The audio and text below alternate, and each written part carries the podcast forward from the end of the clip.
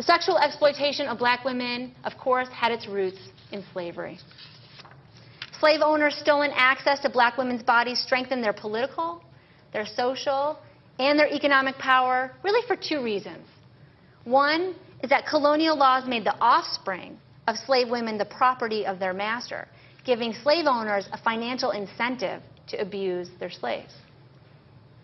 And two, colonial laws that banned interracial marriage, but not fornication or childbirth out of wedlock, awarded white men exclusive sexual access to black and white women, while denying black women the respectability and rights granted by a legal relationship.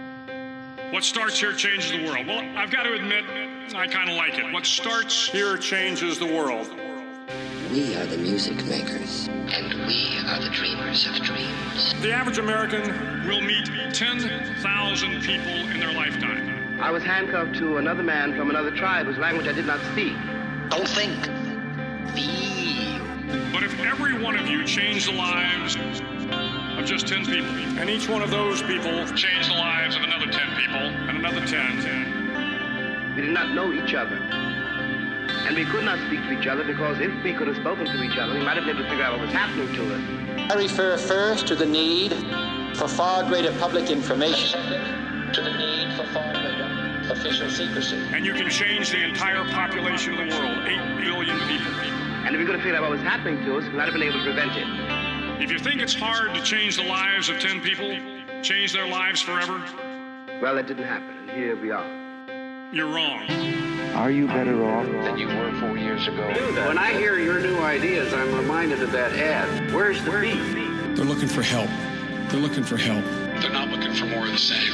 When people lose their jobs, there's a good chance I'll know them by their names. When a factory closes, I know the people who ran it. When the businesses go bankrupt, I know them. Well, Governor, we also have fewer horses and bayonets because the nature of our military's changed. We have these things called aircraft carriers where planes land on them. And when we get enough money, honey, we'll bring you down. But their children were saved, and their children's children. Generations were saved by one decision, one person. But changing the world can happen anywhere, and anyone can do it. So what starts here can indeed change the world. But the question is, what will the world look like after you change it? Welcome to Public Access America.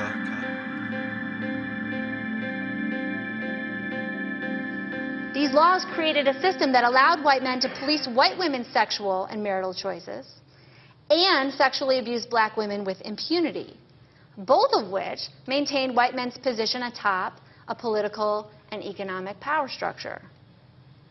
After slavery fell, these practices often remained. For example, during Reconstruction, former slaveholders and their sympathizers used violence to reassert control over freed people. In fact, rape became a weapon of terror, and interracial rape became the battleground upon which black men and women fought for ownership and control of their very own bodies. And so interracial rape was deployed as a justification for lynching black men who violated any aspect of the racial status quo, even though they were often accused of attacking white women. And so, in order to maintain power and control, whites created the myth of the black beast rapist, the incubus, portraying them as a beast that attacked white women while they slept. And they used this image whenever they feared losing power. For example, white Democrats in North Carolina used the image of the incubus in 1900 to regain political control after the biracial Fusion Party took every single statewide office in 1898. Black club women like Ida B. Wells, who led the crusade against lynching in the 1890s, argued that white men accused black men of rape as part of a, quote, larger system of intimidation. Worse, she argued, they did this to mask their own barbarism and attacks on black women. She knew that white men attacked black women in an almost ritualistic fashion throughout the Jim Crow era. Now, black women were victimized to be sure, but at the dark end of the street is not just about victimization. Many black women who were raped or assaulted fought back by speaking out. From the slave narratives of Harriet Jacobs to Ida B. Wells to Gertrude Perkins, African American women described and denounced their sexual misuse, deploying their voices as weapons in the wars against white supremacy. But for every woman that spoke out, there were undoubtedly many more who kept these brutal attacks to themselves. And silence could be a useful strategy, especially when whites use racist violence and sexual abuse to shore up white supremacy. For example, African American leaders embraced the politics of respectability and adhered to a culture of silence as a matter of political necessity during the brutal white backlash unleashed by the 1954 Supreme Court decision outlawing segregation in public schools. For many supporters of segregation, integration always meant miscegenation, or, as Mississippi judge and founder of the White Citizens Council, Tom Brady, put it, amalgamation. Headlines in the Citizens Council's newspapers warned whites that the incubus was coming. Mixed marriage, sex orgies, and accounts of black men raping white girls were, quote, typical of stories filtering back from areas where racial integration is proceeding with all deliberate speed. In fact, here's a Citizens Council leader espousing these theories. Don't you ever give up that gun. That's all you got left to protect that little baby in that crib. Because these dirty devils will be in your home. That's what they want. They do not want equality. You know they don't want equality. They don't want something like you've got. They want what you've got, your women. Because segregationists employed these sexual scare tactics, particularly the myth of the black beast rapist, to oppose Brown and cultivate white fear and resentment toward integration. Any gender or racial impropriety on the part of African Americans could be viewed as threatening the social order.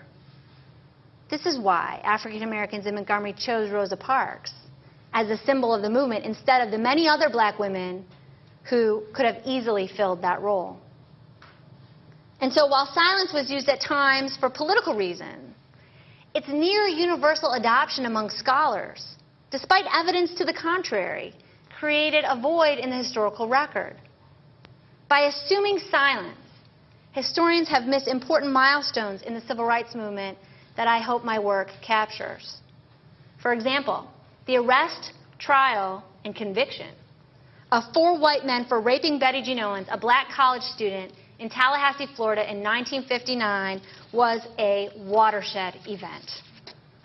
The willingness of Betty Jean Owens to testify against her assailants focused national attention on the sexual exploitation of black women at the hands of white men.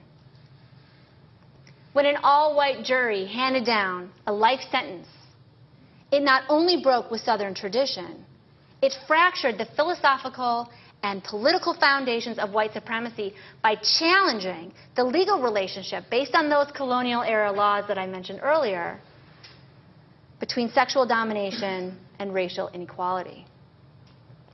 For perhaps the first time since Reconstruction, Southern blacks could imagine state power being deployed in defense of their own personhood.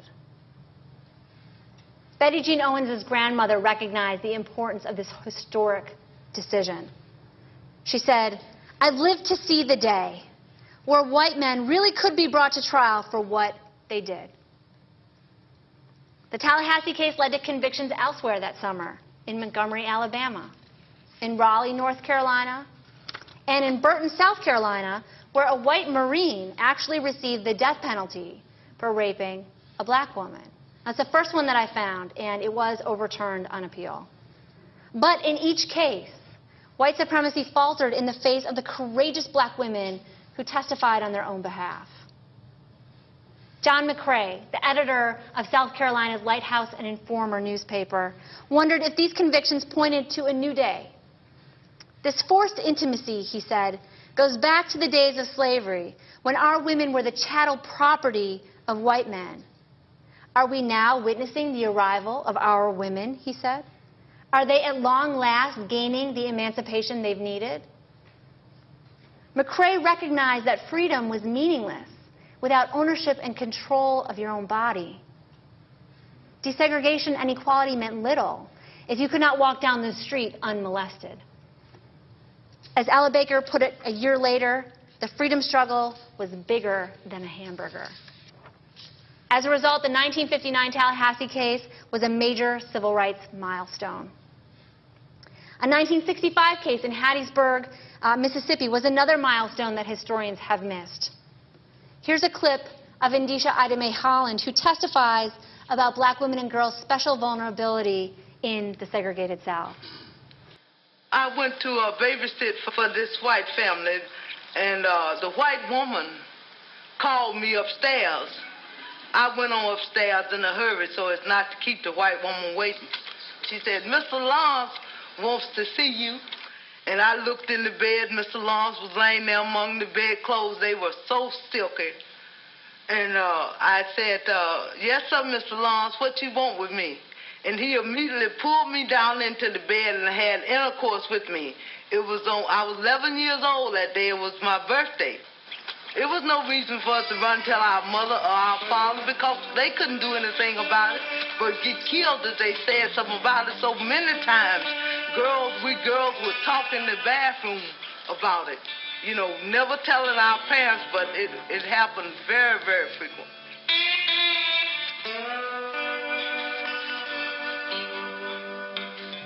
The tenuousness of black life in Mississippi left more than physical scars. It also left deep psychological wounds. I hated it. I, I had all kind of fantasies about. I was fascinated by people like David and Goliath stories. When I these are my favorite biblical characters, the cats who kick folks' butt. You know, I liked Moses drowning everybody in the Red Sea. I used to go in the woods. I used to go in the backwoods and preach and scream, fight them, run into bushes, hit trees, pretend they was white folk.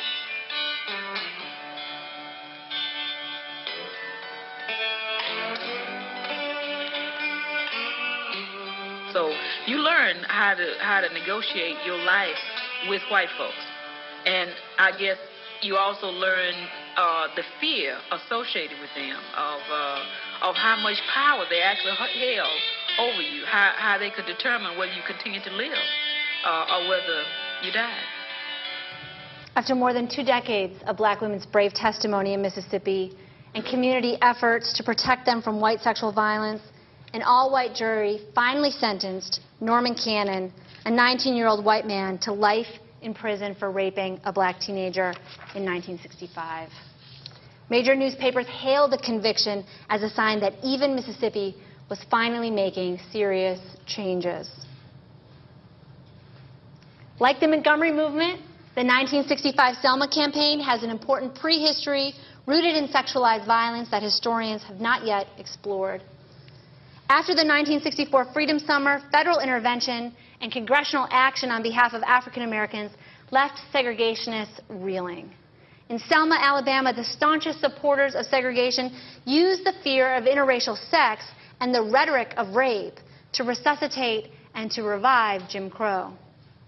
And they used a kind of sexual McCarthyism to discredit the Voting Rights Act and to defame the demonstrators who risked their lives on the Selma to Montgomery March. Civil rights activists were no longer just outside agitators or communists. Now they were sexual fiends, intent on spreading a culture of depravity around the country. And so it was within that storm, and because of it, that the Ku Klux Klan murdered Viola Liuzzo, a white housewife from Detroit who defied gender and racial mores by embracing the black freedom struggle. Her detractors, of course, accused her of embracing black men. Now, if we incorporate analyses of race and sexual violence into well-known civil rights narratives, we change the historical markers of the movement. While the Voting Rights Act is often referenced as the bookend of the civil rights movement, one of the last legal barriers to black women's bodily integrity fell in 1967, when the Supreme Court banned uh, laws prohibiting interracial marriage in the landmark Loving versus Virginia decision. This law was rooted in those colonial era, era, laws that I mentioned earlier, and so the ban on interracial marriage was one of really the last vestiges of slavery to fall. but only by placing the loving decision within the long struggle for black women's bodily integrity and freedom from racial and sexual terror can it be properly recognized as a major marker in the civil rights movement. Now, the right of black women to defend themselves from sexual violence was tested in the 1975 trial of Joanne Little. Joanne Little was a petite 20-year-old African-American inmate in the Beaufort County Jail in Washington, North Carolina. One night in August of 1974, Clarence Alligood, the 62-year-old sheriff, entered her cell. He allegedly threatened Little with an ice pick and sexually assaulted her.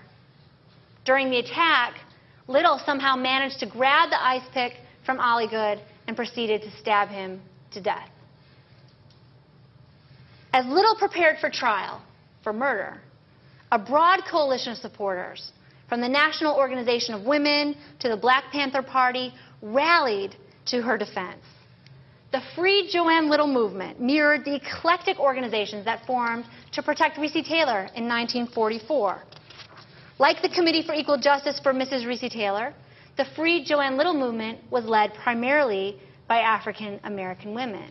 And I'll say this in Detroit, the Free Joanne Little movement was led by Rosa Parks. At her trial, defense attorneys tried to paint Little as a typical black Jezebel, a stereotype rooted in slavery. They attacked her credibility, and they portrayed her as a prostitute. They suggested Little actually wanted to have sex with the jailer, that she seduced him and then killed him in an elaborate plot to escape. Little's attorney, on the other hand, fit her story into a much longer context.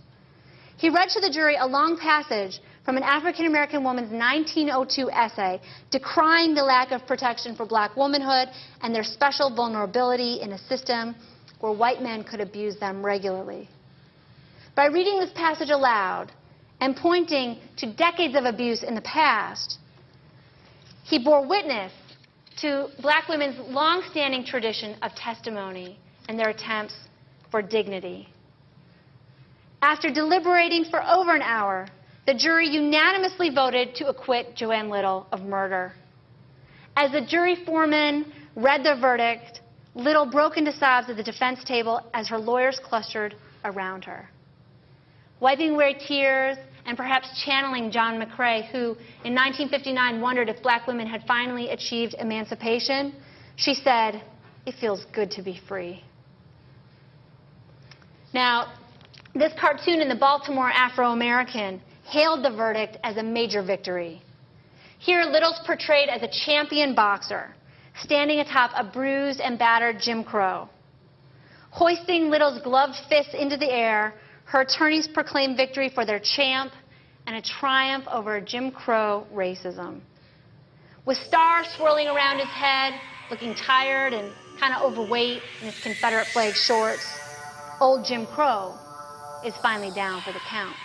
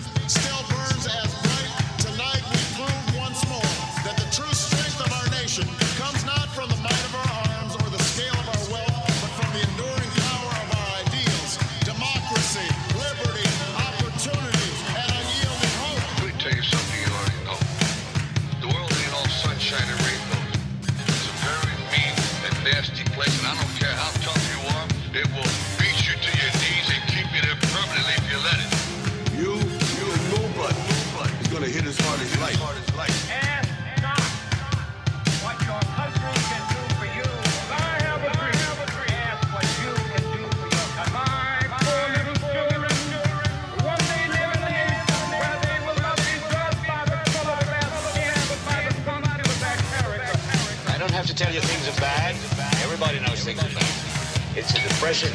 In this lifetime, you don't have to prove nothing to nobody except yourself. But it ain't about how hard you get. It's about how hard you get, get, get, and keep moving forward. How much you can take and keep moving forward. That's how winning is done.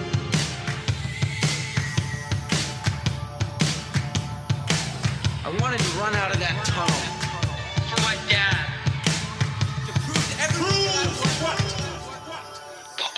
Access America on SoundCloud, Apple Podcasts, YouTube, and now Facebook. Public Access, Public America. Access America. History in the History making. in the making. Making. Making. History in History the making. in the making.